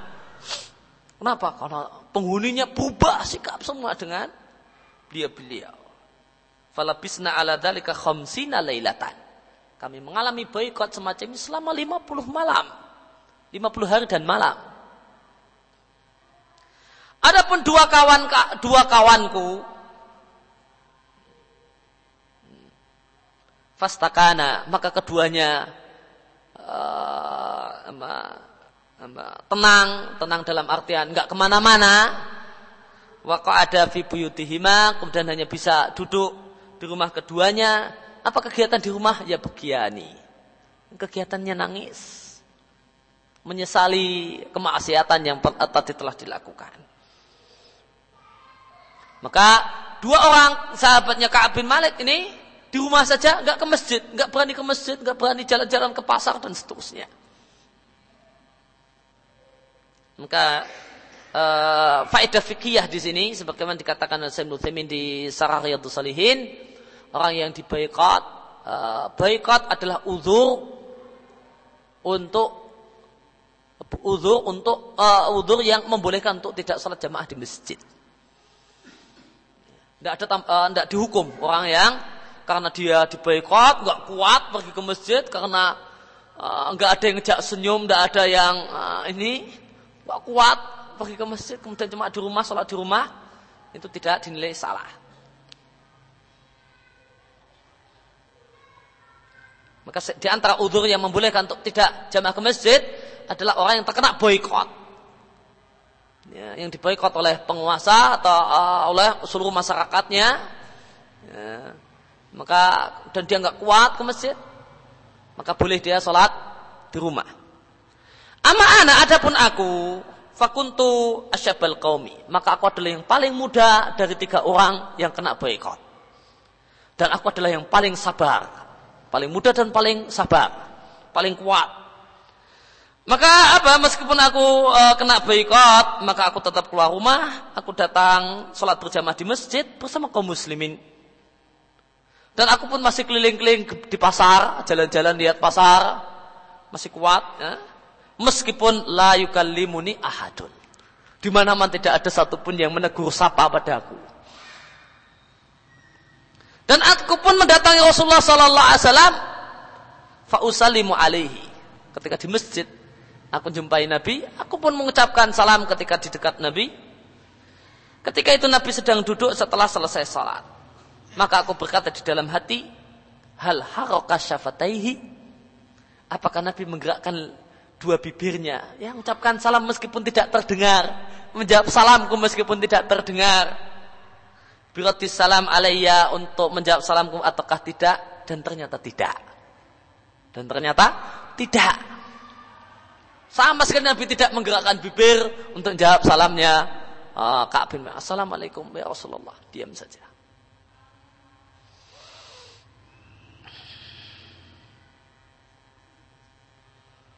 Dia catatan kaki. Itulah lihatlah aku me, uh, atau tukolilan sedikit uh, memberi nukilan yang cukup panjang fi syahid untuk membawakan dalil yang jadikan potongan hadis yang jadikan dalil Hal itu dikarenakan untuk menjelaskan tentang masalah hajar, uh, watarki salam dan meninggalkan salam. Orang yang terkena hajar itu tidak diberi ucapan salam dan tidak diberi dan tidak dibalas salamnya. Maka keduanya hajar dan tidak mengucapkan salam adalah mutalaziman dua hal yang berhubungan erat masing-masing mengandung yang lain. Ini alasan kenapa penulis membawakan perkataan Ibnu Saimin tentang masalah hajar untuk menjawab tentang permasalahan salam terhadap ahli bid'ah. Beliau beralasan dengan nukilan perkataan Ibnu Saimin tentang masalah hajar. Apa dalilnya? Nah, beliau berdalil dengan kisah Ka'ab bin Malik ya, yang dari situ bisa disimpulkan yang namanya hajar itu tidak mendapatkan uh, tidak tidak diberi ucapan salam dan tidak mendapatkan jawaban salam. Maka pembahasan ulama tentang hajar itu otomatis pembahasan ulama tentang masalah mengucapkan salam atau tidak mengucapkan salam kepada ahli bid'ah dan ahli maksiat. Dan yang terakhir di antara sunnah Nabi Shallallahu Alaihi Wasallam adalah memberikan ucapan salam sebelum meninggalkan majelis. Fakama maka sebagaimana dianjurkan mengucapkan salam ketika datang di satu tempat, maka demikian juga di antara sunnah Nabi adalah memberikan ucapan salam ketika meninggalkan tempat tersebut. Dari Abu Hurairah radhiallahu anhu, Rasulullah sallallahu alaihi wasallam mengatakan, "Idan taha ahdukum ilal majlis, jika salah satu kalian mendatangi suatu tempat, orang di sana ada beberapa orang yang ada di sana, yang duduk di sana dan berada di sana, maka adalah dia mengucapkan salam. Jika dia berdiri dari tempat tersebut juga adalah dia mengucapkan salam. Tidaklah salam yang pertama ketika dia datang ahakko bi ahakko lebih berhak atau lebih wajib, lebih ditekankan ya, minal akhirah daripada salam yang kedua ketika meninggalkan majelis. Lihat kata Tirmidzi, kata Tirmidzi derajatnya hasan. Diatkan oleh Abu Dawud, Abu Dawud mengatakan hasan sahih.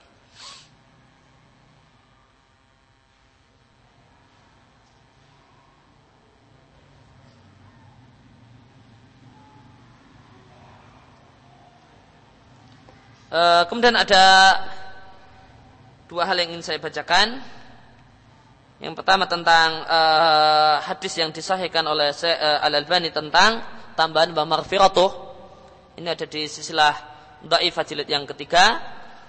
Uh, nomor hadis 1449 diberi judul oleh Al-Albani Ziyadatu wa maghfiratuh fi salat. Uh, tambahan wa dalam jawaban salam. Bunyi hadisnya kunna idza sallama an-nabiy sallallahu alaihi wasallam alaina qulna wa alaikas salamu warahmatullahi wabarakatuh wa maghfiratuh. Kami para sahabat jika mendapatkan ucapan salam dari Nabi Shallallahu Alaihi Wasallam, maka kami jawab, maka kami jawaban kami wa alaikassalamu warahmatullahi wabarakatuh wa maghfiratuh. Kata Al-Bani diatkan oleh Bukhari dalam Tarikh Al-Kabir. Kemudian beliau komentar, wahada isnadun jayyidun, sanadnya jayyid.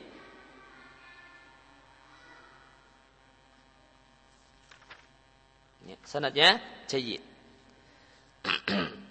uh, uh, ya, maka saat uh, maka berdasarkan hadis ini tambahan faedah yang lain dari hadis ini kita lihat maka ketika yang mengucapkan salam itu satu orang mereka sahabat yaitu Nabi maka jawaban sahabat wa alaikas salamu nah, pakai alaika. Ya, tidak pakai domir jama namun domir mufrad. Ya, meskipun uh, domir jama itu boleh sebagaimana uh, apa uh, yang pernah kita bacakan dari perkataan An-Nawawi di Riyadhus Salihin. Demikian juga ini pendapat Sonani. Ya, kemarin kita baca di Riyadhus Salihin, saya bacakan di Riyadhus Salihin perkataan An-Nawawi kalau uh, mengucapkan salam adalah menggunakan domir jamak meskipun yang diberi ucapan salam mufrad. Dan ini juga uh, perkataan Sonani di Subul Salam beliau mengatakan di Kitabul Jami Bulul Maram wa aqallu salam dan minimal ucapan salam adalah ucapan assalamu alaikum. Meskipun yang diucapkan salam adalah satu orang. Kenapa? Yatanawaluhu wa malaikatahu. Karena kum di sini e, mencakup orangnya, orang yang diberi ucapan salam dan malaikat yang bersama orang tersebut.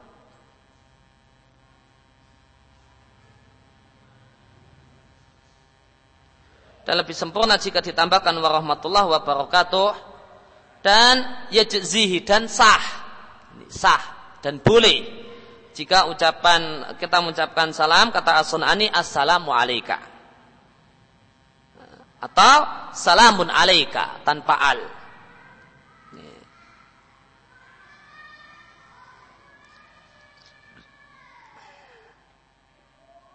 Ya, demikian yang kita bahas kesempatan pagi hari ini. Wasallallahu ala nabiyina Muhammadin wa ala alihi wa wa akhiru da'wana anil hamdulillahi rabbil alamin.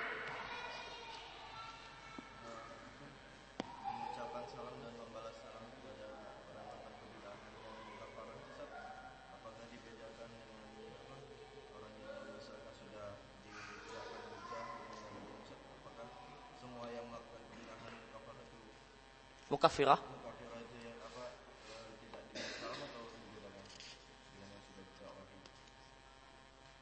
Uh, tentang masalah ini uh, ulama berselisih pendapat. Uh, sebagian ulama uh, mengatakan jika seorang itu terjumus dalam uh, jika ini adalah bid'ahnya dalam masalah yang wadih semacam doa kepada orang yang telah meninggal dunia, minta-minta pada orang yang sudah mati, yang masalah kemusyrikan yang jelas, maka meskipun uh, belum ditegakkan hujah kepadanya, maka orang tersebut telah disikapi sebagaimana sikap uh, kepada orang musyrik. Eh, disikapi dengan sikap uh, kepada orang musyrik ketika dia tinggal di negeri kaum muslimin. Ini pendapat sebagian ulama tentang masalah ini. Ini uh, fatwa Abdul Aziz bin Bas. Ya Lajnah Daimah, Soleh Fauzan dan yang lain. Ya. Kalau dia tinggal di negeri kaum muslimin melakukan kemusyrikan, maka dia disikapi dengan perbuatannya tersebut dia maka disikapi sebagaimana sikap musyrik. Sikap kita kepada orang musyrik tidak di uh, tidak kita ucapkan salam kepadanya, tidak disolati jenazahnya dan yang lainnya. Ya, artinya uh, fi ahkamid dunia kita disikapi dia dengan sikap itu. Adapun fi ahkamil akhirah maka e, pendapat ini mengatakan wallah alam seandainya dia telah memang benar-benar dapat ilmu tentang masalah ini namun dia tetap e, bangkang maka dia pun kafir di sisi Allah. Namun jika dia belum e, sampai padanya ilmu maka Allah yang lebih tahu apakah telah sampai padanya ilmu ataukah tidak. E, ketika dia tinggal di negeri kaum muslimin. Uh, namun uh, pendapat uh, ulama yang lain mengatakan ya, uh, orang tersebut tidaklah dinilai dan disikapi sebagai orang yang musyrik, sebagaimana orang yang kafir sampai dinasihati kemudian ditegakkan hujah uh, padanya. Ini perkataan saya Muhammad bin Saluthimin semisal di uh, Mandumah Usul Fiqh wa itu Eh, dan uh, dan beberapa ulama yang lain.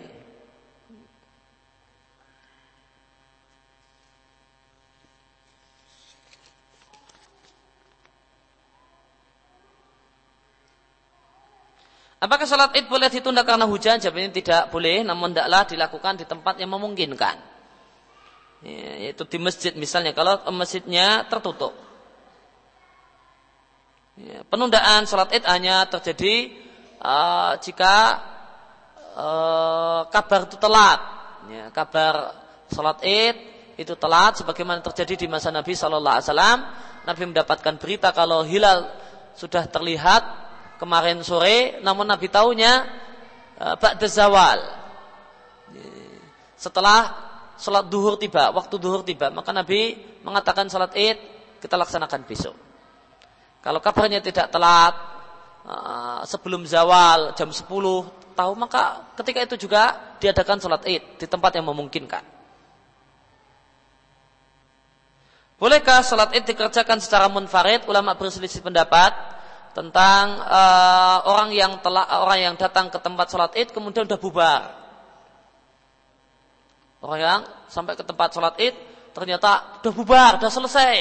Apa yang harus dia lakukan?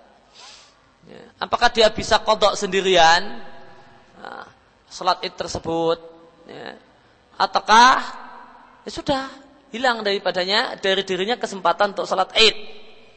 Maka sebagian ulama berpendapat bisa dikodok Nah, salat id tersebut ini pendapat Ibnu Mas'ud dan ini dipilih oleh Al Bukhari maka tidaklah uh, dia sholat dua rakaat atau jika ternyata teman-temannya yang agak banyak uh, yang telat ya, maka dia bisa bikin jamaah untuk mengkodok sholat id tadi. Sebagian ulama mengatakan dan ini uh, insya Allah yang lebih kuat pendapat yang kedua tidak ada kodok untuk sholat id. Ya. Karena sholat id adalah sholat yang harus dilakukan dengan uh, berjamaah, uh, rame-rame. Uh, maka jika itu telah hilang, maka hilanglah kesempatan.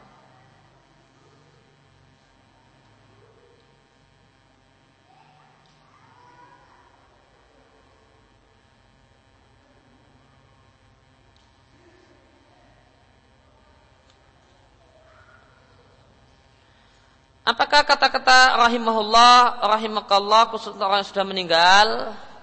Jawabnya tidak, ya, tidak khusus untuk orang yang meninggal dunia. Orang yang masih hidup pun boleh. Uh, apa tidak uh, karena itu doa agar mendapatkan kasih sayang Allah dan semua orang yang hidup ataupun yang masih telah meninggal dunia membutuhkan kasih sayang Allah Subhanahu wa taala.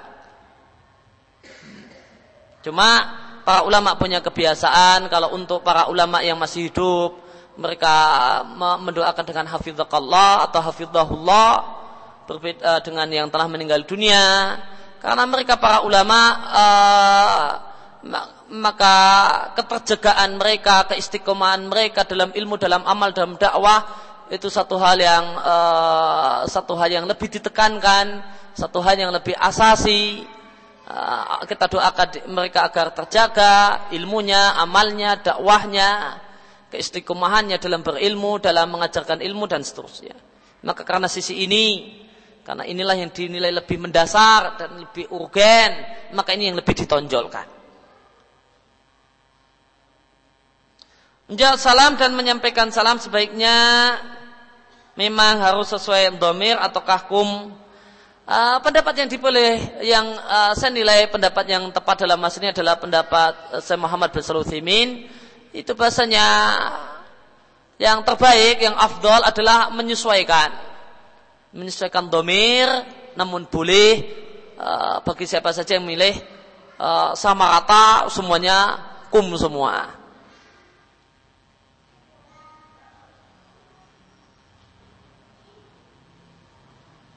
Kalau kita masuk rumah yang dua lantai, di lantai satu kita sudah salam, tapi tidak ada orang yang menjawab, apakah wajib juga mengucapkan salam ketika naik ke lantai dua? Iya. Di lantai dua kita juga mengucapkan salam.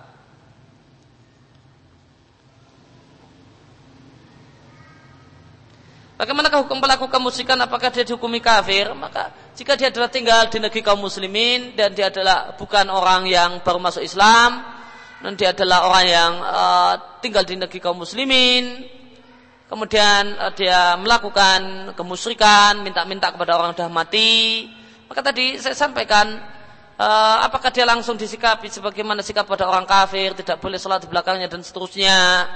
Maka para ulama berselisih pendapat tentang masalah ini. Ya. Apakah ataukah kita katakan beliau jadi beliau tidak tahu? Ya.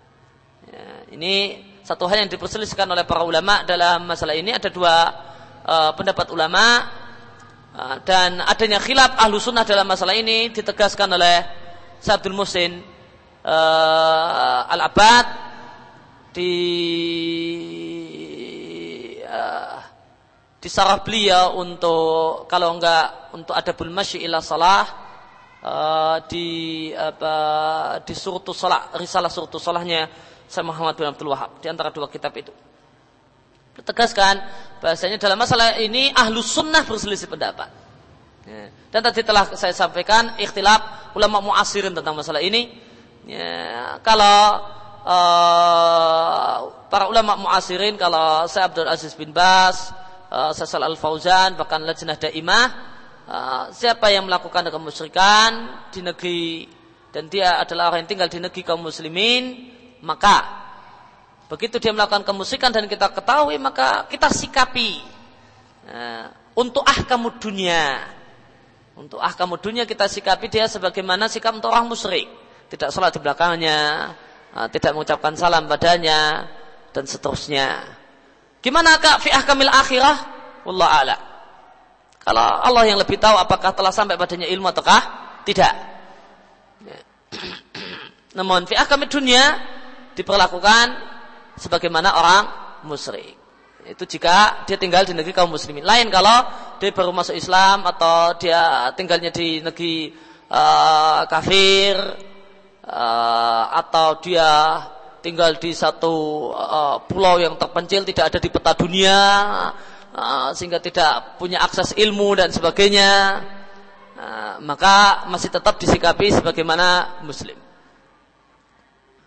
sampai uh, sampai ada uh, uh, penjelasan yang lebih detail atau kondisi yang lebih tegas tentang dirinya namun seorang muslim ngaku muslim tinggal di masyarakat kaum muslimin ya, maka sudah langsung disikapi sebagaimana sikap orang musyrik.